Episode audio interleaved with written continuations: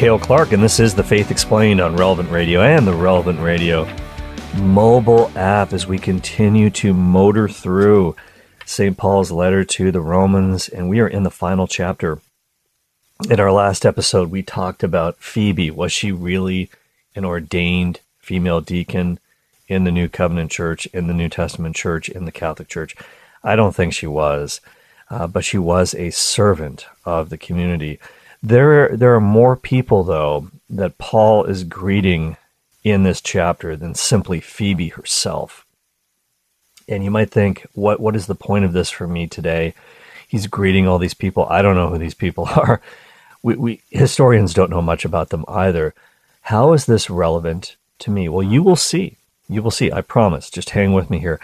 Let's uh, go back to this greeting of various people that uh, Paul has here in chapter 16. We'll kind of take a look at it together. Uh, he starts off with verse 1 I commend to you our sister Phoebe, a deaconess of the church at Cenchrea, that you may receive her in the Lord as befits the saints, and help her in whatever she may require from you, for she has been a helper of many and of myself as well. Okay, stop here for just a second. Like I said, we talked about Phoebe last time. Just a couple of, of additional notes that I didn't mention in the last episode there was sort of a, a group of what were called deaconesses in the early church. And I don't know at what point exactly this got started. It might have been as early as when Paul was writing. These were women who assisted in baptisms, especially of other women, at the Easter Vigil, helped them get into their baptismal robes. Obviously, there were issues of decorum there. Uh, so that, but this was not a, uh, an ordained ministry uh, like the diaconate that we have today. So, want to keep that in mind. But again, she was the word deacon here uh, can also mean servant, just in a more broad sense of the term. And it's quite likely that Phoebe was a wealthy businesswoman uh, who shared of her largesse, if you will, and helped to support the church. And Paul is essentially, a lot of this chapter is essentially a reference letter for Phoebe She's on her way to Rome. Remember, Paul is writing this letter to the Romans from Corinth, and Cenchrea is nearby. And so he knows Phoebe. He's basically sending her on the way to Rome. She doesn't know anybody there. Uh, they don't have a lot of hotels there. Uh, they don't have Hiltons. They don't have Holiday Inns, but there are people that you can stay with. And so he's basically saying, "Hey, I'm vouching for her." And and also, all these people that Paul's going to greet by name here, she's going to meet them when she shows up in Rome. So let's look at verse 3. Greet Prisca and Aquila, my fellow workers in Christ Jesus, who risked their necks for my life, to whom not only I, but also all the churches of the Gentiles give thanks. Greet also the church in their house. Okay, let, us actually stop there and talk about Prisca and Aquila. Now, depending on what English translation of the Bible you have, it might actually say Priscilla, but in the Greek, it's actually Prisca. Now, you probably heard about Priscilla and Aquila. It, Prisca is the same thing as Priscilla. Prisca is simply a nickname for Priscilla. And it does in the Greek text actually say Prisca, but some English translations just kind of spell out her whole name. But nonetheless, Priscilla and Aquila were a married couple who were companions of Paul during his ministry. And in fact, as he says later, they risked their necks for his life. Now, when did this happen? Probably when there was a great riot in the city of Ephesus, and they might have gotten Paul out of that jam. So let, us look at uh, when they first met. Let's look at uh, Acts chapter 18, verse 2. So, what's going on here in Acts chapter 18 is it narrates the fact that Paul was in Athens as this incredible homily, sermon, talk at the Areopagus in Athens. In chapter 17, you can read that. And then it says, after this, verse 1 of chapter 18 of Acts, after this he left Athens and went to Corinth, and he found, verse 2, a Jew named Aquila, a native of Pontus, lately come from Italy with his wife Priscilla, because Claudius had commanded all the Jews to leave Rome. And he went to see them. Now, we talked about this when we introduced the letter to the Romans. Don't forget that Claudius was the emperor at the time in the in the years 41 to 54 AD, and he had kicked out all the Jews from Rome because there there was all kinds of fights, social disturbances going on, and they were really all about Jesus. And they didn't really know who Jesus was, the Romans at this point, uh, the Roman officials, that is. And there was a series of disturbances that took place, instigated by a certain Chrestus. Now, this is a reference to Jesus Christ, the Latin Christus. So they simply misunderstood. You know, essentially the emperor was asking, hey, what's going on? What's with these riots? Oh, about they're kind of started by this guy named Chrestus, or it's all about this guy named Chrestus. Well, I don't know who this guy is, but we are kicking all of the Jews out of Rome. Because essentially, there there were people were very confused about the nature of the faith. Of course, it springs from Judaism, and many of the early Christians, of course, were Jewish. All of them were Jewish in the beginning. Of course, Gentiles were evangelized as well, and they're kind of mixing together in Rome. And we're not 100% sure what the disputes were about, but in all likelihood, it was the synagogues of Rome, the Jewish synagogues of Rome, a lot of the members were obviously against this idea of Jesus as Messiah, whereas some Jews had come to believe in Jesus as Messiah, just as St. Paul himself was a Jew who did not think Jesus was the Messiah and was persecuting his fellow Jews who had come to believe in him. Until Jesus changed his mind, of course, on the road to Damascus, changed his life.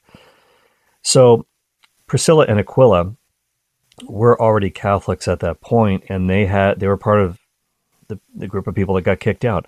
So they show up in Corinth, and that's when they meet Paul. And this is this is just a, a amazing. It says here that uh, Paul went to see them, verse three, and because he was of the same trade, he stayed with them, and they worked, for by trade they were tent makers. And he argued in the synagogue every Sabbath and persuaded Jews and Greeks. So we know that Paul supported himself through his ministry, through his trade of tent making.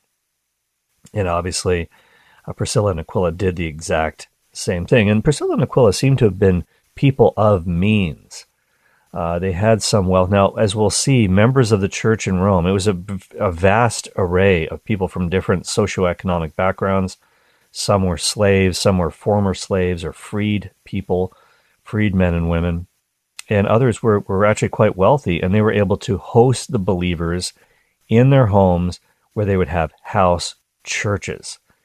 The church did not own any public buildings in the first century. The church was illegal underground against the law for the first three centuries of the Roman Empire. In the fourth century, of course, uh, Constantine converts the Edict of Milan in 313 AD, and he legalizes the faith. And after that, they're able to get some public lands, build some churches, some great basilicas, many of which are still around to this day. But it wasn't that way back then. They would meet in secret, masses would be held in secret, they were private, they were not open to anyone.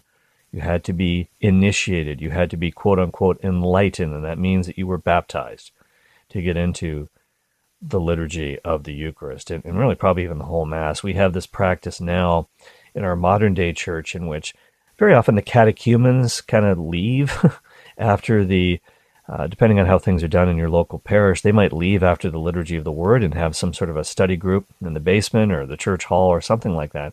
But in most places, even catechumens, uh, they do stick around uh, for the liturgy of the Eucharist. That wasn't the case in the first century world, and a lot of that was due to the fact that there were many, many misunderstandings about what Catholics believed they were accused of being can- of being cannibals.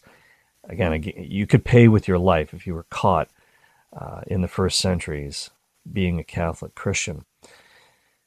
So, okay, let, us let's, let's continue on with um, uh, Priscilla and Aquila. Another thing that's that's intriguing about them, and uh, we can read this in Romans 16, is that they did eventually, obviously, make it back to the city, and they supported um, Paul in many ways. But one other thing that they did of note is that they discipled someone named Apollos. Now, Apollos was a preacher in the early church, and he was very eloquent, somewhat like Paul, very intelligent, but he was lacking some really some basic information about the faith. if you look just a later, a little bit later down in Acts chapter 18, starting with verse 24, it says, Now a Jew named Apollos, a native of Alexandria, and Alexandria was a the really the repository of great learning in the ancient world, Alexandria, Egypt, famous library there. He came to Ephesus. He was an eloquent man, well versed in the scriptures. He had been instructed in the way of the Lord, and being fervent in spirit, he spoke and taught accurately the things concerning Jesus, though he knew only the baptism of John.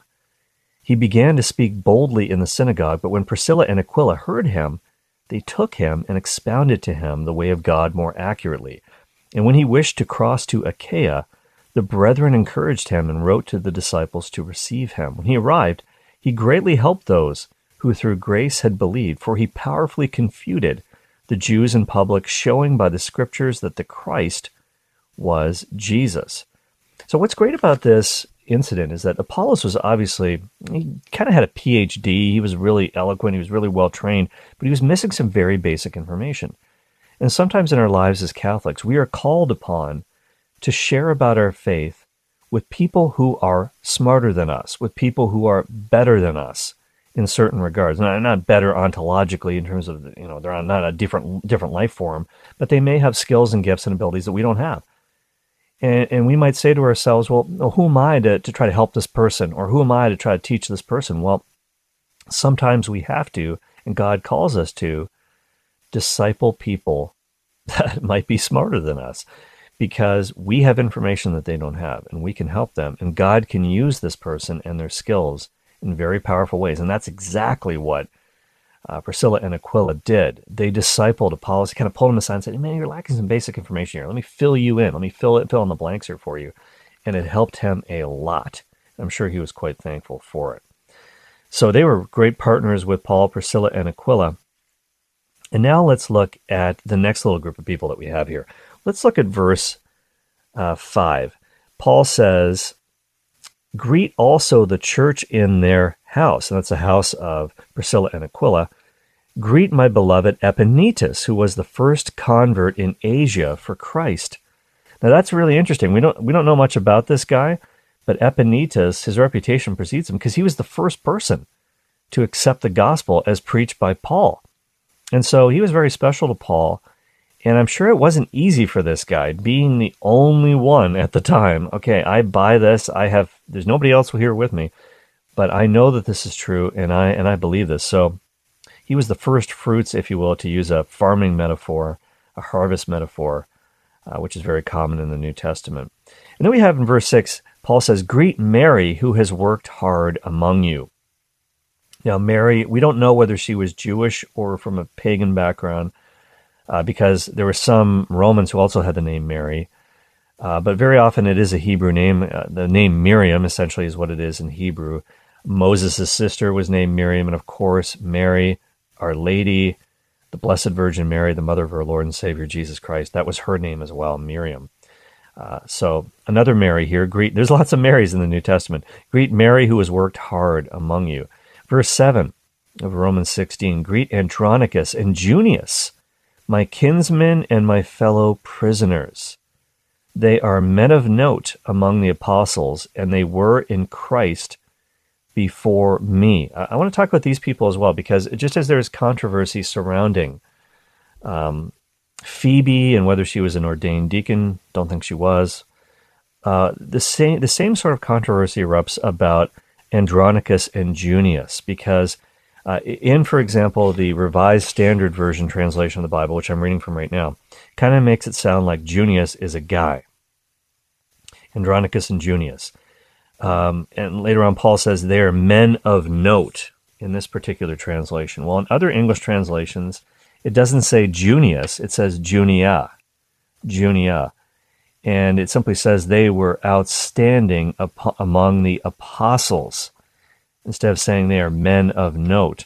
Why are they called apostles? So is this person a woman or a man, Junia or Junius? And if it's a woman, was she an apostle? Does this mean that women can be apostles, women can be priests, women can be bishops? Again, just as was the case with Phoebe, the deaconess, uh, the name doesn't mean what, what people might think it means. All right. Well, the word apostle can be used in different ways. There's a, I would say, a capital A use of the word apostle, like the 12 apostles of Christ. But there's also a small a apostle, as it were. The word apostle, which trans- translated as apostle in English, simply means messenger, one who is sent. And many, many people were messengers of Jesus Christ that were not part of the 12. They were not part of the hierarchy of the church. All of us are sent. All of us are called to, to do apostolate and to be apostles by virtue of our baptism. We are to, we're sent among sometimes very, very near at home, uh, the guy in the next cubicle, the people in our home and on our street. Sometimes we are sent around the world as missionaries, but nonetheless, all of us who are baptized are apostles in that sense.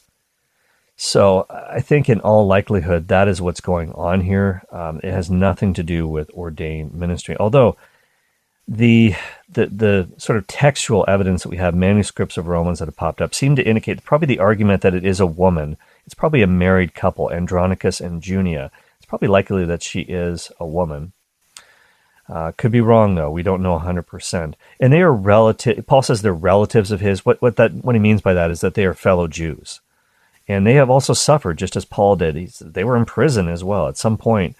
Uh, whether they were thrown in prison with Paul at some point, it's hard to know. Whether they also were in prison just for preaching the faith, uh, they have suffered for the sake of Jesus Christ. Okay, so there's a few other names here that we'll try to get to here. In verse 8, greet Ampliatus, my beloved in the Lord. Verse 9, greet Urbanus, our fellow worker in Christ, and my beloved Stachys. Verse 10, greet Apelles, who is approved in Christ. Greet those who belong to the family of Aristobulus. Greet my kinsman Herodian. Greet those in the Lord who belong to the family of Narcissus. You ever heard of Narcissus? Was was he narcissistic? Was he kind of self-centered? Not really. No, just kidding. I'll tell you about him in just a second. But we don't know a whole lot about these people. Again, Ampliatus, Urbanus, Apelles. They belong to the household of Aristobulus, and that simply means Aristobulus isn't around. Um, he's not actually in the church, but they belong to his household. What does that mean? Essentially, that probably means they are slaves in his household.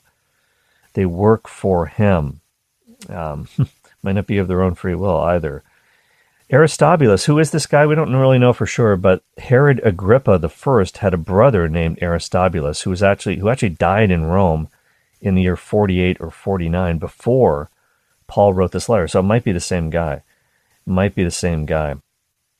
Herodian was probably, according to one scholar, a freed slave who took the name of a Herodian family that he served. That's why he's called Herodian. Now, Narcissus also in all likelihood a freed slave.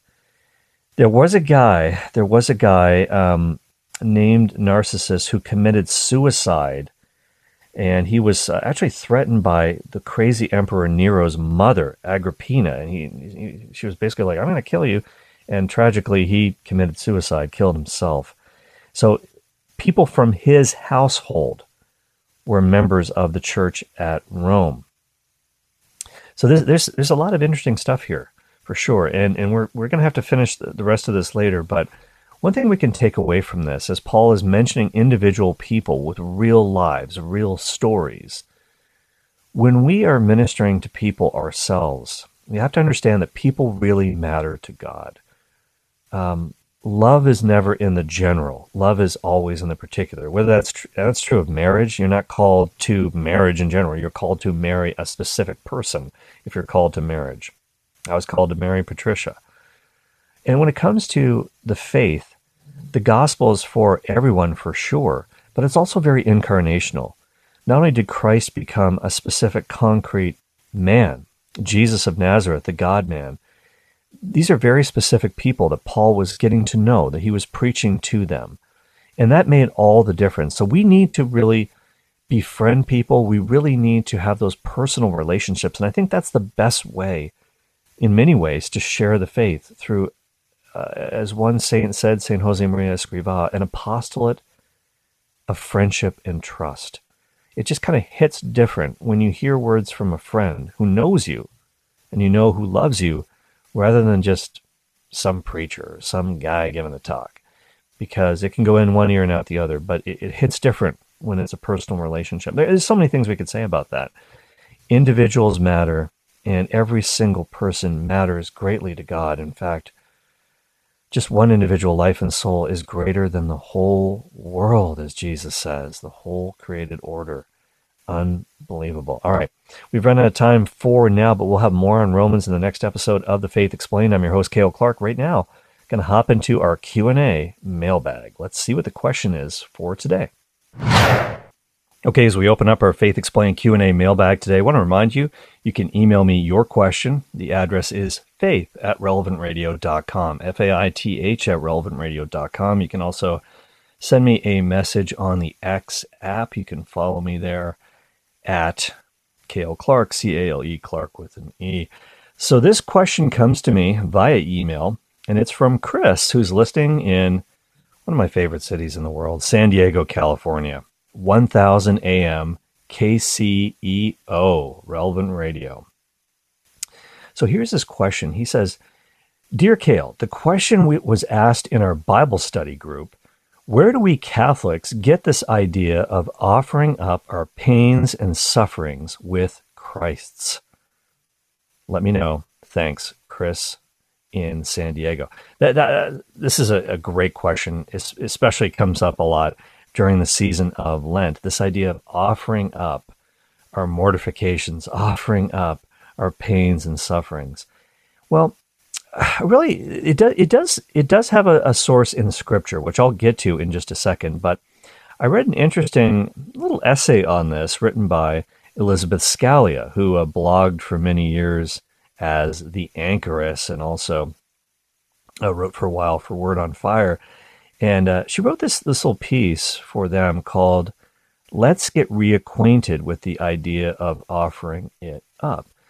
And especially if you're of a certain age, you, you'll kind of recognize this mindset, which maybe is a little bit uh, unknown to modern day Catholics. But she writes this quote, we Catholics who grew up straddling the cusp of the conciliar divide, and that refers to Vatican II, the Council, we may have a vague memory of the phrase, offer it up.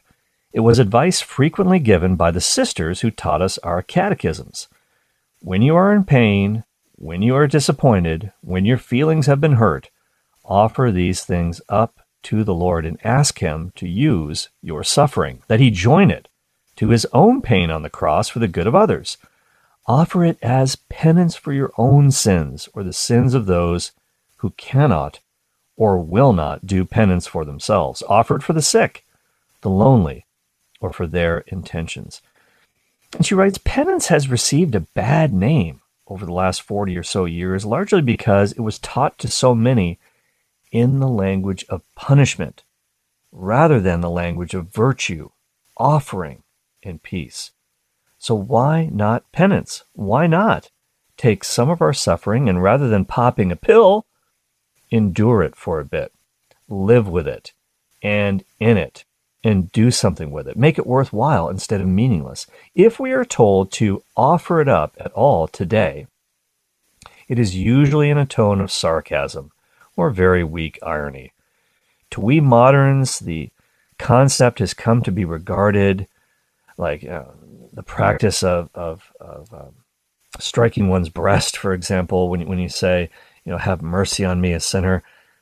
It's, it's seen by many as a quaint throwback to a time when notions of sin and reparation seem to consume entirely too much of the Catholic sensibility, she writes. The idea of offering it up has fallen under the false but widely promulgated cultural disdain for something called Catholic guilt, which is in truth the marginalizing dismissal of the Catholic conscience. Far from being a picturesque and nonchalant there there to someone enduring either a minor inconvenience or a larger concern, offer it up is powerful theological advice that comes to us directly from Scripture.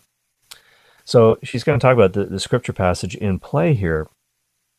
As Paul writes to the Colossians, Now I rejoice in my sufferings for your sake. And I fill up on my part that which is lacking of the afflictions of Christ in my flesh for his body's sake, which is the church. End of quote. Now, that is a very, very important passage from St. Paul's letter to the Colossians that Elizabeth Scalia mentions here. I fill up in my body that which is lacking in the sufferings of Christ. St. Paul said this in Colossians chapter 1, verse 24. Now, it puzzles many people uh, when Paul wrote these words I complete in my flesh what is lacking in Christ's afflictions for the sake of his body, that is the church. Was there anything lacking in Christ's afflictions and his suffering for us on the cross? No, nothing was lacking. How can Paul say that? The reason is because the church is the mystical body of Christ. Christ comes to us in three ways, in three bodies, as it were. His physical body, in which he was incarnate, suffered on the cross, was raised from the dead, ascended into heaven. Then, of course, there's his Eucharistic body. And he, and then he also uh, obviously has his mystical body, the church. And you and I are part of the mystical body. There is a measure of suffering that God has appointed to the mystical body of Christ, the church. And so that's what's going on here. Paul is trying to do his part as a member as a part of the mystical body of Christ, the church, and we all have to do that. And so when we when we apply um, this to our lives, this idea of offering up our sacrifices, we, as Elizabeth, as Elizabeth Scalia writes later in her piece, we unleash love onto the world. It can really make a huge difference in people's spiritual lives, including our own, including our own, because we live in this culture in this world that wants to eliminate pain at all costs, doesn't see any good in suffering. Is it going to be painful? Yeah. But the only wasted suffering is when you don't offer it up, is when you don't spiritually profit from it or allow other people to spiritually profit from it. So let's make use of it. The little crosses that God sends us each day, and the voluntary ones that we pick up ourselves, voluntary mortification, and we offer these things up for our spiritual good and the good of others. For the Faith Explained, I'm Cale Clark. Thank you, Chris in San Diego, for your excellent question. And you can write to me as well if you're listening right now. Need some more questions? Send them to me.